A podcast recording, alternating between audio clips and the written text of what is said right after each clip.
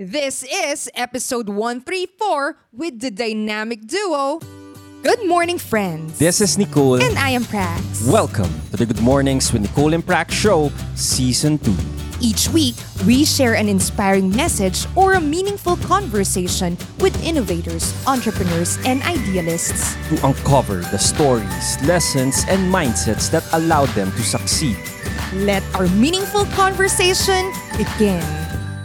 Good morning, fellow people of the Philippines. Ano kaya naisip ng mga tao pag narinig nila yung boses mo? What do you mean? Good morning, fellow people of the Philippines. O hindi, masaya ako nung sinabi ko yun. Good morning, fellow people of the Philippines. Very different. hindi. Magkaiba. no, Yes. nope. Kaya ang sinasabi, even pag nagsasalita ka kahit sa phone, like now, sa microphone, dapat nakasmile ka. Nakasmile ako. If Hello. gusto mong ma-feel nung nakikinig na masaya ka. What if hindi naman yun yung feeling na gusto ko iparating sa kanila? What if masama yung morning ko? Ayun. Deliberate yun. Pero sinabi mo kasi, uy, hin- biglang nag-assume ka na sinasabi ko na hindi ka masaya. Wala naman akong sinabi about it. Sinabi ko lang, ano kaya ang nafe-feel ng tao pag narinig ka nung sinabi mo yon? Okay. Okay, found guilty. Saan ka papunta? Wala lang, kasi ikaw yung nag-open nung show. Ah, okay. Gusto ko lang ma... Tanong, may tanong. Akala ko gusto Hinayaan mong manutya. I didn't say anything like that. Mm, Don't put words in my mouth. okay. Okay. I am sorry. Okay. Good morning. Good morning. How are you? I'm doing fine. Ah, thank you. Parang sa school, You di ba? always say that. Dapat, hindi. Kung tinanong ka usually ng ganun, ano ba yung standard na sagot? Parang sabi nila, ang maganda is may kinukwento ka. Yes. I'm waiting for you to tell us a story. Hindi, ano bang story ikukwento ko? About... What? Ewan ko, ikaw nagsasabing dapat may kwento kang... Hindi, kaya nga eh. Kaya nga, di ba, alam mo yung mga... Yung mga taong napaka-extroverted, yung pag tinanong mo sila, kamusta sila, talagang dadalhin ka talaga nila sa mga pangyayari sa buhay nila. Ay, kanina, nung pumunta ako dun sa ganyan, ay, binigyan ako ng libreng ganito. So ikaw, ano ganyan. nangyari sa'yo? Marami. Pero parang yung energy levels Be! mo, na parang, kukwento ko ba to? Or what? Ako na lang tanungin mo. Sige, hello, kamusta ka, my lover? Ako masaya ako. Mm, Though I'm why? not so feeling well, hindi ko alam if dahil sa weather, medyo paulan, sunny. So ngayon, parang alam mo yung feeling na magkakatrangkaso, yung masakit yung kasukasuhan mo. Mm, mm, mm. Yun yung feeling ko. Pero, other than that, I'm so happy. Lagi ako natutuwa when we, whenever we hear from our listeners. Ah, totoo. As in, natutuwa ako. And for the longest time, ito yung sinabi natin na we've been publishing yung uh, interviews or conversations with guests, which is okay din because we learn other stories, di ba? Yung we learn from other people. Uh, at the same time, may mga guests tayo na nag-share na na-miss nila yung conversations. And nung pagka-publish natin nung first episode natin after a long time, episode 129, Hindi first episode, pero a change. I mean, First reverting. episode after the conversations I ah, said. okay, sorry. Mm. Episode 129. Ayun, naka-receive tayo ng Masigabong. palakpakan. Hindi, yun lang naman yung gusto kong sabihin na nagpapasalamat ako sa mga nag-message sa atin. Oo, kasi every after episode, di ba, nagbibigay tayo ng prompt na mag-send naman kayo ng message if natuwa kayo or if may natutunan kayo na something new. Totoo. And uh, isa dun sa mga nag-message, shout out naman natin sina Jeff at ang kanyang girlfriend na si Rhea. Yan, tama ba, Rhea? Ang ganda ng pangalan. Ayun, is sina, pinsan ko, si Marvin. Yes, si Si, Jerry. ay, Jerry. Salamat kay Jerry. Talaga si Jerry, very vocal siya. Na gusto niya yung Bigyan mo ng context. Sino si Jerry? conversation natin. Magbigay ka ng context. Sinabi, na, sinabi Ah, kasi oo. natin, So si Jeff is a long-time listener natin na nag-reach out ngayon. Oo, sa from the atin. interwebs, nakikinig siya. And nakakatuwa lang yung story na na-share niya. Kasi hindi natin siya kilala before that message, no? And then yun, nag-share niya na pinakikinggan niya pala yun pagka, ayan, Naka-earphones lang siya. And then, alala niya daw yung conversations niya with her girlfriend sa conversation natin. Mga meaningful conversations. Yung di mo na namamalaya na tapos na yung oras, lumipas na yung oras. At Madaling araw na. Madaling araw na, nag-uusap pa rin kayo. Ayan. And na-inspire sila mag-start ng podcast. Kaya pag nandyan na, let us know, Jeff. 'Di ba? Ano yung podcast na i-start nila. And then si Jerry naman is our dear friend from Toastmasters. Mm-mm. Yan na, una niya napakinggan, sabi niya naalala niya si, um, Chico and Delamar. yun, Tama ba? Tambalan. Tama Yes, morning show din. Pero wala na sila ngayon. Hindi, nandyan pa rin yung show. Yung morning Hindi rush. tambalan nila. Ah, yung tambalan nila wala Yung na. tambalan yung nire-remind niya, hindi naman yung show. ah, okay. Sorry. So, ayan. Ayan, and we're back in the old format. And nagmi-mix tayo. And then si Hansel, of course. Ayan, long-time listener natin. And even for me, nung daily dose of mindfulness pa lang, talagang ah, nakikinig na si Hansel. And I always appreciate yung feedback na nakukuha ko from him. Nakuha natin from him, very honest. And talagang mag-share siya. Nakakatuwa yung Hmm. energy niya. And then of course, si Marvin. Oo. So yun, y- yun lang yung Nicole. sinasabi natin. Ah, very subtle lang sinasabi namin. Mag-message kayo. We, lo- we're- we love hearing from you. Ah, meron pa, last time sa Instagram naman, si Nessa. Oo. Ah, nakakatuwa lang. So anyway, yan lang yung mga reasons. Meron pang mga iba, pero syempre from before. Pero ito yung mga reasons. So thank you, thank you for reaching out. And so yes, we go back to our regular programming. What's up, what's up? What's up, what's up? So, Ayun yan. lang, yun yung pangungumusta mo sa akin. Ayan. So, moving forward, anong pag-uusapan natin for today? Medyo mainit, no? Tanggal tayo ng jacket. So, anong topic natin for this day? Ang topic natin is, It's your turn. It's your turn! It's your turn. Nagulat ako dun sa title ng episode. Di ako ready. na para napaka left field, no? Ano daw? Saan galing yun? Okay, give us a context. It's your turn. Sikat na laging sinasabi to ni Seth Godin. Sino si Seth Godin? Si Seth Godin ay isang parang siya Fan yung... din ba natin siya? Si Seth Godin? Ay, oo. Fan siya ng Good Mornings with Nicole and Prax. Sino si Seth Godin? Seth Godin is yung godfather talaga ng marketing. So every time gusto kong matuto about anything about marketing, magbabasa ako ng blog niya. So mag-type lang kayo ng word na Seth, S-E-T-H, as in siya yung unang-unang lalabas sa Google results. Anyway, may isang book si Seth Godin, ang sinabi niya lang is, it's your turn. And it always is. Parang ganun. Na parang sinasabi niya lang na parang madalas in life, hinihintay natin na piliin tayo. Uy, kailan kaya darating yung turn ko? Kailan kaya darating yung break ko? Kailan kaya darating yung chance na magagawa ko yung mga gusto kong gawin in life? Ang sinasabi niya, lagi tayong naghihintay for that perfect timing, for yung chance natin to do something. Ang sinasabi niya lang, ang in-urge niya lang sa atin is, huwag ka maghintay. Turn mo na. At lagi, every single day, turn mo. Do something about, do something about it. Parang ganun. Oh, ganda ng context, di ba? Maganda. Para ba yung ano to, active versus being passive In a way, parang ganun. in life? Mm-mm. So, paano mo naman na come up yung context na yon? Saan ka ba nanggagaling? Meron ka bang pinanggagalingan na experience of uh, active participation versus passive participation? Oh, yun. Ah, may isang article akong sinulat. Ito yung sinabi Uy, ko nagsusulat rin. na uli si Nicole. So, if gusto nyo, mabasa yung kanyang mga sinusulat. Pero nakalimutan ko na ano sinabi ko eh. Pero, Wait lang, hindi pa ako Sige, tapos. If gusto nyo makita yung kanyang mga sinusulat, maganda sila, in fairness. No. Blog articles.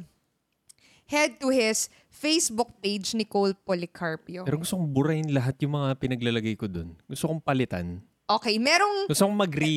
ano, parang nag-left turn ulit tayo. O sige, let's deal with that. Bakit mo gusto burahin naman at erase lahat Oh, ng pero wala to sa pinag-uusapan natin. Off topic na lang siya. Gusto ko lang siyang, parang feeling ko hindi ko na identity yung mga nilagay ko doon.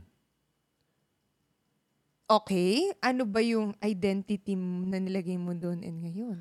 parang ano lang, kahit ano lang yung nilagay ko doon. So, yeah. Kahit ano lang? Oh, anyway, le- let's No, let's what I'm just proceed. saying, ito. Oh, go. Be assertive. Yes. What are you saying? de. Si Nicole kasi, mahilig siyang mag-erase ng footprints. As in, As in, sa Instagram niya, buburahin niya lahat ng photos niya kasi gusto niya mag-start ng clean slate dahil iba na uli yung, or mag rebrand ka or reinvent ka ng sarili mo, which is normal, okay lang. Yung YouTube niya, tinanggal niya lahat ng vlogs niya. Kasi, hinide ko lang. Hindi ko naman tinanggal. but Nakahide in lang our sila. eyes, Eh, hindi mo as sila viewers, tinanggal mo siya. Hindi, ano yun, kung naka-hide, naka-save archive or what. Basta, tinanggal mo siya in our eyes. Correct? Tama.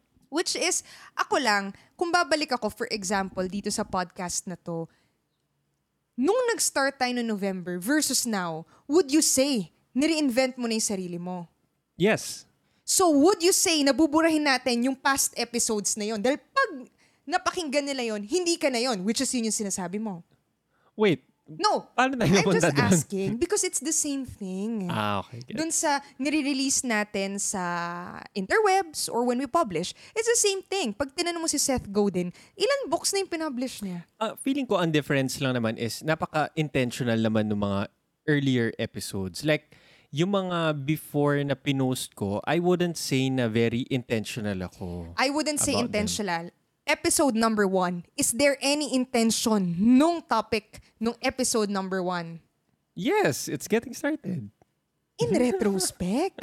Pero nagsimula yon hindi. So anyway, Oh, anyway, moving forward, let's move forward. sa Ano yung point conclusion ko, mo? de, in my, for me, ang stand Yes. ko is, whatever we put out, yun yung best na meron tayo or yung best decision at that time. At that time. And we evolve, which is the same. Parang kung, which is, for the past years, 30 years na tayo nabubuhay, kung ano man tayo before, ano yung pinuput out natin or your work na ginagawa, nagiging building blocks tayo kung sino tayo ngayon. So, not necessarily i- i- erase ko. Eh, pero option mo yun. Pwede mo talaga siyang i-erase. Pero ako, more on a perspective na building on top. Instead na hinuhold on ko yung before, ah, magsuspend ako, lilinisin ko lahat to.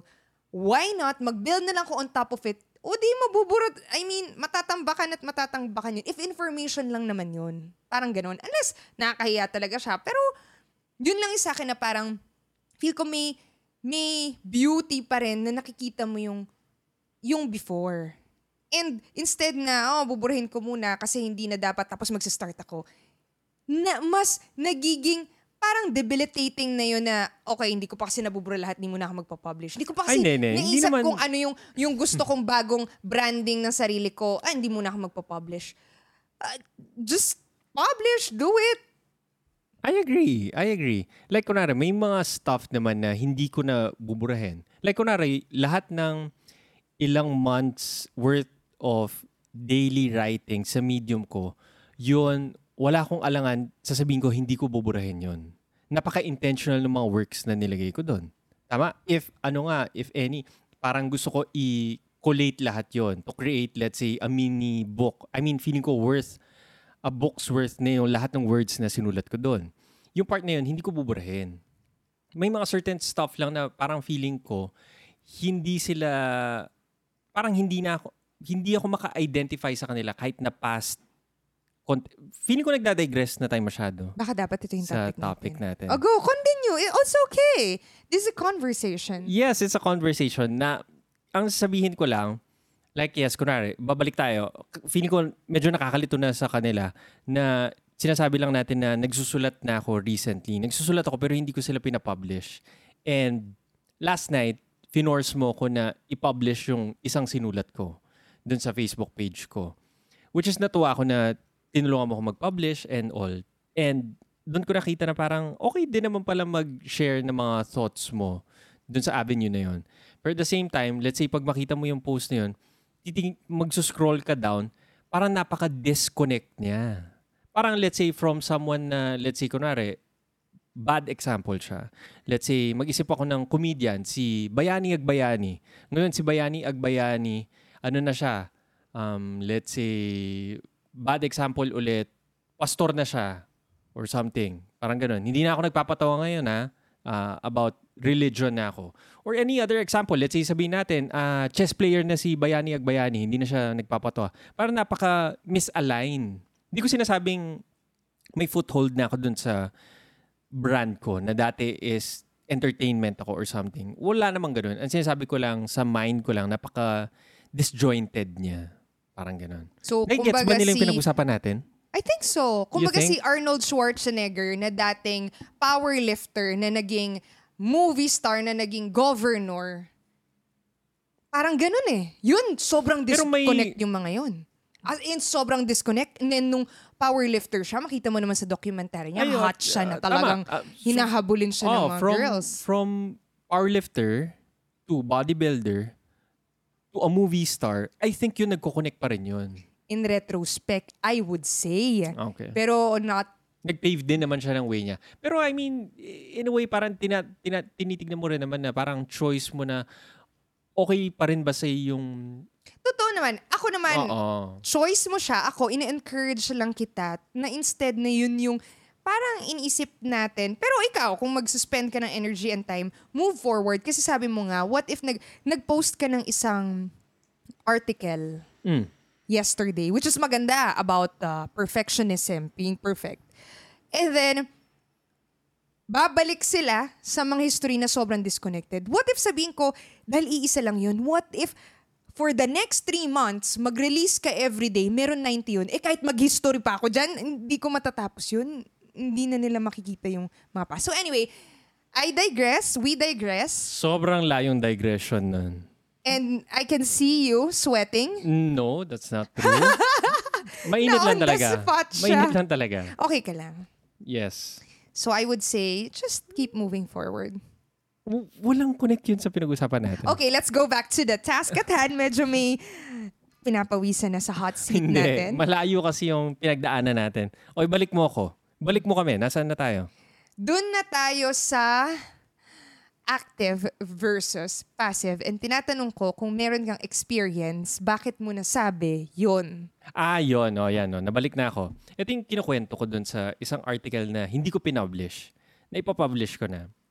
Sinabi ko, for the longest time, sinasabi ko sa sarili ko, this is way, way back uh, before tayo kinasal. At that time, hayok na hayok din ako sa YouTube. Tama? Actually, sinabi ko na tong example na to sa previous episodes natin na sinasabi ko lang na parang, ah sige, after kong mag-quit ng job ko, mag-YouTube ako full-time. Tama? Yun yung parang naghihintay ako for something. Na nung dumating na yung turn ko, tama, nag-quit ako, nag-mig- nag-migrate tayo sa ibang bansa, ito na yung turn. Parang may nag-click na sa mind ko na parang actively, sabihin niya, o sige, actively magsika, may permission ka na. This is your turn, this is your chance. Na nung ginawa ko na yung chance na yun, as it turns out, hindi nam, parang nag-fall flat ako sa face ko. Nag-fail yung plan na turn mo na na pwede mo nang gawin. Na after nun, dun mo ma-realize na parang lahat ng mga hinihintay mo na chances or lahat ng mga iniisip mo na parang lucky breaks mo, ikaw lang din yung naglalagay ng shackles sa sarili mo mga paa. Na sa totoo lang, nasa iyo yung susi ng mga locks na yon. Na psychological lang siya. Like, kunwari, pwede ka naman mag-pursue ng YouTubing or mag-pursue ng acting kahit na may day job ka. Or let's say, pwede ka pa rin magsulat ng blog mo kahit na may day job ka. Tama? Yung walang, walang nagbibigay ng permission sa'yo kundi yung sarili mo. Parang ganun yung naisip ko about it. Ang ganda nung sinend kong quote sa'yo kanina. U- ano yan? Kunin ko nga yung, basahin natin. Para siyang related doon. Si um, Dale Carnegie ang nagsabi. Tama ba? Related siya? Ayan ang sinabi niya. Remember, happiness does not depend upon who you are or what you have. It depends solely on what you think. From Dale Carnegie. Parang babalik ako, sinabi mo, ikaw lang nagbibigay ng shackles na yun sa sarili mo. Tama? Nasa thinking siya. So, nung sinabi mo nag-fall flat ka, ano ibig sabihin nun? Wala lang. Nung ginawa ko na siya, for one, ayoko pala nag-negotiate sa ibang tao ng pricing. Like, parang, parang instead of ako yung naghahabol sa kanila, parang gusto kong mapunta sa posisyon na hin, hindi ako yung naghahabol ng price. Kasi parang nilalako ko yung service ko. Ay, gusto niyo po bang magpagawa ng video? Ay, gusto niyo po bang magpagawa ng short film? Ito yung price. Parang sabi ko, parang hindi rin to yung gusto ko. I mean, gusto ko mag-create ng content. Eventually, siguro, mag-create ako ng product. Then, yun yung ibebenta ko. During that time. During that time. And doon ko nakita na parang hindi ko nakikita na once turn ko na maging quote-unquote filmmaker or content creator for other businesses, na hindi naman pala yun yung gusto ko. Na hindi siya nag-work. So to clarify, yung hindi mo nagustuhan doon is yung nilalako yung service or dahil service siya na nilalako mo na attach ka as your work? Kasi magkaiba yon. Sorry, Why? nawa- nalito Same rin as ako. in business. If you create a product, you have to present it sa customers. Ayo, which is a different thing. Hindi, yun nga yung tinatanong ko. Oo. Ano yung hindi mo nagustuhan doon? Yung feeling na, pa- paano siya naging different from selling a product versus yung service na video? Yung isa kasi parang kinikater mo kung ano yung gusto nila. Parang wala kang foothold. I mean, hindi ka naman nila kinukuha as dahil ikaw. Pero parang kinukuha ka nila as a commodity. Tama? Parang bibili ka ng tubig. Hindi naman dahil, ah, kay, kay Aqua Waters tayo bumili dahil dito Swiss yung water. Distilled, parang gano'n. Hindi. I mean, kumukuha ka ng tubig dahil mas mura lang siya. And it just so happens na mas malapit siya. Ah, dito papasok din yung work on branding na ang pagpo-produce is not just pag nag-produce ka lang as a videographer, even a commodity, it's a commodity unless lagyan mo story. Ang Evian, tubig lang yun. Pero magbabayad sila times 10. Swiss, ano yun, tama? So, yung, oh, yung mahal na tubig na hindi ko alam napakamahal. Hmm. Oh, Pero may spray pa yun, bumibili di ba? Talaga. Spray lang, tubig As in, lang. binibili talaga sobrang mahal. So, I think doon papasok yung lesson on branding. Pero I digress because yung sinasabi mo is yung realization lang na nung nakuha mo na yung yung ah, dream quote and quote na maging YouTuber and meron ka ng liberty to do it all day every day or become a video ah, Nag-fail ako. Nag-fail siya dahil na-realize mo, ay, hindi naman pala yun yung gusto mo. Yun yung sinasabi natin na minsan, gusto ba talaga natin yung idea of being, pero yung work behind it, gusto ba natin? Totoo. Okay, kasi tingin ko, babalik ako, sabihin natin, gusto mong, gusto nating maging real estate investor. Gusto ba natin yung idea pag nandun na o yung process na yun? Kasi I would say sa real estate investing, hindi siya easy task na, Ay wait, paano tayo napunta sa real estate investing? Bigyan mo ng context. hindi, nagbibigay ako ng example. Oo nga. In i- business, kasi itong sinasabi natin kanina is, um, Hindi, pretext mo lang yung real estate. Yun Oh, yung sige. sinasabi ko. Hindi, biglang sinabi mo yung real estate eh. Hindi, gusto ko lang i-pretext na nag-make tayo ng decision na magpo-pursue tayo ng real estate investing. Correct. Oh, yun na yung yun choice natin. nagiging metaphor ulit. So, maganda, parang babalik lang ako na ang real estate investing, makikita natin, yes, nakikita natin na magiging path siya to financial freedom. Kasi you're investing on assets, something na magiging eventually passive income siya once you paid off yung, yung asset na yun for, let's say, 10 to 15 years. Tama? Pero alam natin, yun yung being, magiging investor ka. Pero yung work behind that, same as, ipaparallel ko, being a uh, YouTuber, gusto ba yung work behind that? As a YouTuber, talagang kailangan mong mag-video everyday, mag-edit ka. Kung ano, mag-brand deals ka or ipepresent mo yung, um, tawag dito, videos or creations mo sa mga customer, which is the same, may ganun din sa real estate.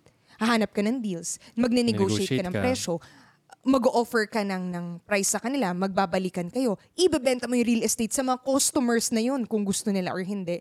Pero feel ko, yun lang, every time we make a decision and we actively seek it, dun natin nalalaman gusto ba natin siya o hindi. Hmm. Tama? Yes. Oo. And, and kaya nga parang bumabalik tayo na parang if if meron kang self-talk sa sarili mo, yun yung lagi mo sinasabi sa sarili mo na it's your turn. Na lagi mo sinasabi na if meron kang aspiration, may magsasabi sa sarili mo na go, gawin mo na siya kasi turn mo na. Tumayo ka na dyan sa stage. Magsalita ka na. Gagawin mo na siya. Kasi doon mo makikita na if mag-fail ka man, or parang ito nga yung feeling na parang feeling mo, ay, nabubuhay ako. Ngayong turn ko na ito na yung ginagawa ko, parang, oh my Lord, ito pala yung gusto ko. At least parang nagmo-move forward ka na. Tama. Y- yun naman yung point nung yung parang dinidiscuss natin ngayon na parang instead of naghihintay ka or nagwe-wait ka ng turn mo, parang bumibilis yung process. Kasi feeling ko yung pag-wait na yun, parang if sasabihin natin naghintay lang tayo, I would say na parang naghintay ako let's say ng mga 2 or 3 years para lang ma-prove ko sa sarili ko na, ah, hindi ko pala gusto yon Kasi after nung YouTube na yon bumilis yung process. Sinabi, na, sinabi ko sa sarili ko, o ngayon gusto ko naman maging entrepreneur. Nag-try ako ng e-com. Tama? E-commerce. Bumilis din yung process na parang nag, sige, mag, nag, hindi naman, hindi ako nag-set out na mag-fail. Pero tinry ko siya, and nag-fail ako, and doon ko nakita na parang, ah, hindi to nag-work. And ganun din kabilis na sinasabi ko na, oh, turn mo na. Game. Real estate naman. Tama? So parang every time may gusto kang itry, iniisip mo na, turn mo na. Wala kang kailangan hintayin. Walang perfect timing. Walang perfect circumstances na mag-aalay ng moons and stars. Ay, ang daming moons, no? Ang moon and stars. So, yun. Ako, naging magandang example dito was the mini retirement we had. A lot of, uh, or most of the time, isipin natin, magre-retire tayo at the age of, let's say, 60 or kung swertihin, 55 or maybe 65, di ba? Merong idea in mind like for me na pag nag-retire ako, okay na, set out ka na for the rest of life. Ideally, financially, free ka na for the next, let's say, buhay ka ng 10, 20, 30 more years hanggang 90 years old. And wala ka nang gagawin. Ilata ka na lang. Wala, wala ka na, wala. Kung ano lang gusto mong gawin, mag-beach, kung kaya mo pa. Kasi medyo matanda na. Pero, babalik ako na nung nag-mini retirement tayo a year ago, two years ago, doon ko na-realize na, yes, totoo, masaya. For the first three months, four months, na naka-retire ka na, magagawa ko na lahat ng gusto ko. Until dadating din sa point na, ah, okay, ito pala yung feeling ng retired. Hindi, I mean, yes, masaya siya, nagawa ko lahat ng gusto ko, but at some point, naghahanap ka na, ito na ba yung purpose ng buhay ko? Medyo malalim siya, yung ko kung medyo off tangent yun. Pero, real question yun na para saan ba yung buhay ko? Which is the same kung 60 years old ka, if you're expecting to live 10, a decade, 2 decades, 3 more decades. Imagine mo kung 1 year old ka ng 60, after 30 years, 30 years old ka. So, ang daming time pa rin na yun. ba? Diba? So, parang, it's a, a, a realization na ano ba talaga yung gusto kong gawin sa buhay? Na parang pinabilis ko lang ulit yung, yung decision making na, ah sige, try ko na mag-retire ngayon, ano bang feeling? Instead na, hinihintay, hinihintay ko uh, na mag-60 ako bago ako mag-take nung a year's worth of retirement na yun, gusto ko ba siya o hindi? Or simply put, kunwari, nung nag-take ako ng voice lessons, akasa, iniisip ko talaga mind, ay, kayang-kaya ko maging magaling na singer. Yan. Pero ever since bata ako, sabi, hindi ako marunong kumanta. So, nag-take ako ng voice lessons, after 10 lessons, 10 lessons, ay, okay na pala ako. Ang ganda lang ng idea of being a singer, mga diva na, whoo, talagang sasayaw, highlight ka sa stage and stuff. Pero gusto ko ba na everyday, nagpa-practice ako ng pagkanta, mag-perform, parang hindi naman, hindi ko siya na-enjoy. So parang babalik tayo na it's always your turn, whatever that dream is. E, pa may nagsabi na parang, if may gusto ka, might as well, ano yung minimum viable product. situation or product or situation kung saan mo feel mo yon Parang sa retirement, if gusto mo yun in 60 years, but di mo try if may mag magagawa ng paraan, uh, kung kaya, a year na, yun ba yung feeling na gusto mo? Or three months, pwede. Or kung, kung ang, ito, if gusto natin, ano ba, last time, mag-start ng podcast, nag-start lang ako, ako lang mag-isa. Tapos, tig for five minutes lang yung yung yung Episode. episodes. Tama? Episodes. And parang weekly lang ako nagre-release noon. Ah, gusto ko ba siya o hindi? Ah, okay. Mukhang okay naman pala siya. So, tuloy tayo na conversation. Or ano pa, if gusto mo mag-start ng, ano ba yung mga minimum viable situations natin recently? Let's say gusto mo maging uh, entrepreneur, magbenta ka online. Wala ka Yun. storefront, wala ka mga tao, ikaw mag-fulfill ng order. I mean, na- nakaset up na yung mga logistics, 'di ba? Ang dami ng mga padala, nandiyan naman si LBC, yung pagbabayad ngayon, ang dali na magpa-COD ngayon. 'Di ba? So ngayon makikita mo na parang kung kasi yun yung basic ng basics ng commerce. I mean, may binibenta ka, may nangangailangan nun. Nandiyan na si Facebook Marketplace, nandiyan yung mga Facebook groups na pwede ka mag-post. Yun, I mean, yun, hindi mo kailangan magkumuha ng pwesto dyan sa commercial real estate dyan para lang mabenta mo yung thing na gusto mo ibenta.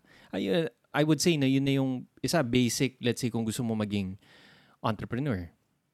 So ito yung parang concept din na ano yun, hindi- parang victim mentality ba yun? Yung parang ganun or nagiging proactive ka ba? Oh, ako I would say yung i- yung isang tao passive siya, yung isa proactive siya. Ayun. Passive meaning, parang Hinihintay niya yung opportunity. may naalala ko, pinag-uusapan natin to about passive. Mm. What do you mean? Kanina, about, ito ba yung pagpo-post mo sa Facebook? Hindi ko naalala. yung may mga situation na hindi na lang natin gagawin kasi alam natin pag ginawa natin, napaka-uncomfy nung feeling. Meaning? Pero pag hindi natin ginawa, pwede natin i-blame sa, ay, hindi pa lang ako, hindi ko pa lang kasi, ito, nung nag-start ako mag-vlog, Mm. parang alam ko, ginagawa ko siya half-heartedly. Parang half-heartedly ko, nagsusulat ako once a week, parang ganon. Pero in my mind, hindi ako makapag maging malaking vlogger. Pero biniblame ko siya sa fact na, ay, nagsusulat naman ako eh, pero di lang talaga nagte-take off. Parang napaka-passive pa rin niya na parang pwede mo i-blame sa circumstance. Pero kung gusto ko talaga maging malaking vlogger at that time, then dapat actively ako nagsisik na, hindi, ito dapat yung gagawin mo. Hindi ka lang nag-create ng content. Dapat nagmamarket ka. Dapat nakikikollaborate ka. Dapat nag-guest post ka. Ganon yung, yung sa vlogging eh. Oh, that time. Dapat gumagawa ka rin ng video content mo, present ka sa social media mo. Ngayon, pero yun yung tingin ko active way in retrospect. Pero at that point, in my mind, active na yung, ay, nagsusulat ako. Yun yung pagiging ah, writer ko. And pag nag-fail, dahil hindi ko naman ginawa yung full, yung full-blown na dapat ko gawin, pwede kong i-blame sa, ay, hindi lang, ginawa ko naman yun, hindi lang naman nag, nag, ano tawag, nag-take off. Parang at some point, may fear of, ano ba yun, may fear of failure rin ba? Kaya minsan, sinisik na lang natin maging passive. Ang sinasabi rin nga nila, more than takot tayo sa failure, mas takot tayo sa success. Tama? Yun yung sinasabi nila eh, na parang, let's say, pag nag-succeed ka na, parang natatakot ka dun sa responsibility. Natatakot ka rin dun sa limelight. Natatakot ka. Kasi lahat tayo sinasabi natin, parang yun yung pinaka magpapasaya sa atin. Pero in reality, feeling ko yun yung burden na ayaw natin buhatin in case makuha natin. Wow, ang lalim naman nun. Ang lalim, no? Pero feeling ko ang ganda na parang pag nakita mo siya sa ganung perspective na parang, ah, ito pala yung kinakatakutan ko is success. Kasi kung ganun mo siya iniisip, parang feeling ko mas ang bilis gawa ng paraan yun or mag-move forward if ganun ko siya naiisip. So anong takeaway natin dito? Active versus passive. Hmm, ay ako nga let let's say dun sa mga example mo muna about dun sa blogging or let's say with this one sa podcasting ni, natin na ang proactive way natin is go. Nagre-record tayo. Tama? Actively humahanap din tayo ng mga tao na kung saan pwede tayong matuto sa kanila. And at the same time, nag engage din tayo with our listeners. Yun yung active way. Hmm. Tama? And alam natin na pero meron pang room for growth pero active Sobrang laking room for improvement pa. pero room for anong tawag yun? Marami pang room for improvement pero yun yung start of being proactive. Just start doing it and eventually matututunan natin. Kasi ito ang ganda rin nung pinost mong article kahapon. If naghintay tayo sa for perfect time na kumpleto na lahat ng gears natin. Kasi yung unang episode nat, first few episodes, naka iPhone tayo. iPhone lang yung video natin. If hinintay natin na perfect yun, hinintay natin na alam natin sasabihin natin. Very articulate tayo. Na ngayon, di ko pa alam kung articulate tayo. Pero yung lahat na mag or makapag-plan tayo ng one month worth of topic, parang hindi siya mangyayari at mangyayari. Pero dahil nag-move forward lang tayo, dun sa sinabi mo sa, ah, na sinulat mo, create your first clunky. Clunky Clunky. Clunky version. version. So yun yung just being active. Parang gawin mo lang kahit gaano ka sama yung first version. And then from there, matututo at matututo tayo. Then, sinasabi rin ni Seth Godin na walang darating na knight in shining armor. Walang darating na savior. Walang darating na hero. Walang darating na na someone. Kasi sabi niya, ikaw yun. Ikaw yung knight in shining armor. Ikaw yung hero na hinihintay nila. Tama? So, ang sinasabi niya, duty mo na mag-step up na Duty natin. Oo. And, o yun, duty natin na mag-step up, na i-lead tong mga taong to. Kasi in a way, parang nagsi-step up tayo. Like, kunwari, as, as nagre-record tayo ng podcast and ganito, duty natin na mag-step up, na i-share yung natututunan natin and magbigay tayo ng value sa ibang tao. Duty natin i-reach yung mga taong yon Hanapin sila. Hmm, which is the same as sa'yo na nakikinig. Like ikaw na nakikinig, ano yung aspirations mo? Like kunwari, sabihin mo, ah, gusto ko maging pinakamagaling na architect na ganito. Duty mo na mag-stand up. Duty mo na i-promote yung work mo. Duty mo na ipakita sa iba na ito yung ganito ko nakikita yung mga design ng spaces and mga na mga structures na ito yung right way for me. Na parang ganon. So yun, turn mo. I mean, wala kang hinihintay. Hindi ka pipiliin ng kung sino man. Pipiliin mo yung sarili mo. Napakaganda nun na walang knight in shining armor. Same as sa financial freedom. Hindi natin hihintayin na manalo tayo sa loto. Tama? Or mabiyayaan tayo ng kayamanan. Or ano ba yun? Mana or kung ano. Pero actively seeking ano yung kontrolado natin. Kasi yung mga yun, hindi natin kontrolado. Ano lang chances na mananalo tayo sa loto? Or biglang may mag-aabot sa'yo ng pera? Hindi. Pero ano yung controlled natin? To create that. Same as sa mga endeavors natin. Hindi bigla na lang, ah, ikaw na yung pinakamagaling na, ano bang example natin? Ah, ikaw na si Jeff Bezos. I'm sure siya, yung, yung founder ng Amazon. Di naman niya, hinintay lang na ibigay mo sa kanya Amazon. Actively seeking na, ito yung gagawin ko. And it took him, what, 10 years bago naging profitable yung Amazon. Tama? So parang active seeking siya. Na ikaw ang hero for yourself. Walang dadating na magsisave sa'yo. Kaya nun. Parang ano siya eh, double, hindi double-edged sword, pero parang two ways mo siya pwede tingnan. Pwede mo siya tingnan na um, ang laking responsibility nito. Ako yung may responsibility sa buhay ko. Oh my gosh. Pero at the same time, napaka-empowering niya. Ako ang may responsibility sa buhay ko. Kaya kong gawin kung ano man yung gusto ko. I mean, meron akong control over it. Not necessarily everything, pero alam mo na ikaw yung main driver. So parang two-way siya. Pwede mo siyang tingnan, oh my gosh, burden, anong gagawin ko pag nangaluntoy ako or what kasalanan ko. But at the same time, pwede mo siyang tingnan na ako ang may control. Kaya ko to. Ma- uh, deliberately, actively, magagawan ko ng paraan. So, you choose. We, we get to choose every day kung anong perspective ang ating i-embrace. Yes. Okay. Yes. May dadagdag ka pa ba? O wala na. Ang dami nating napuntahan. Dami nating singit-singitan na ano. Twists and turns. No? Yes. Nuggets nyo ba?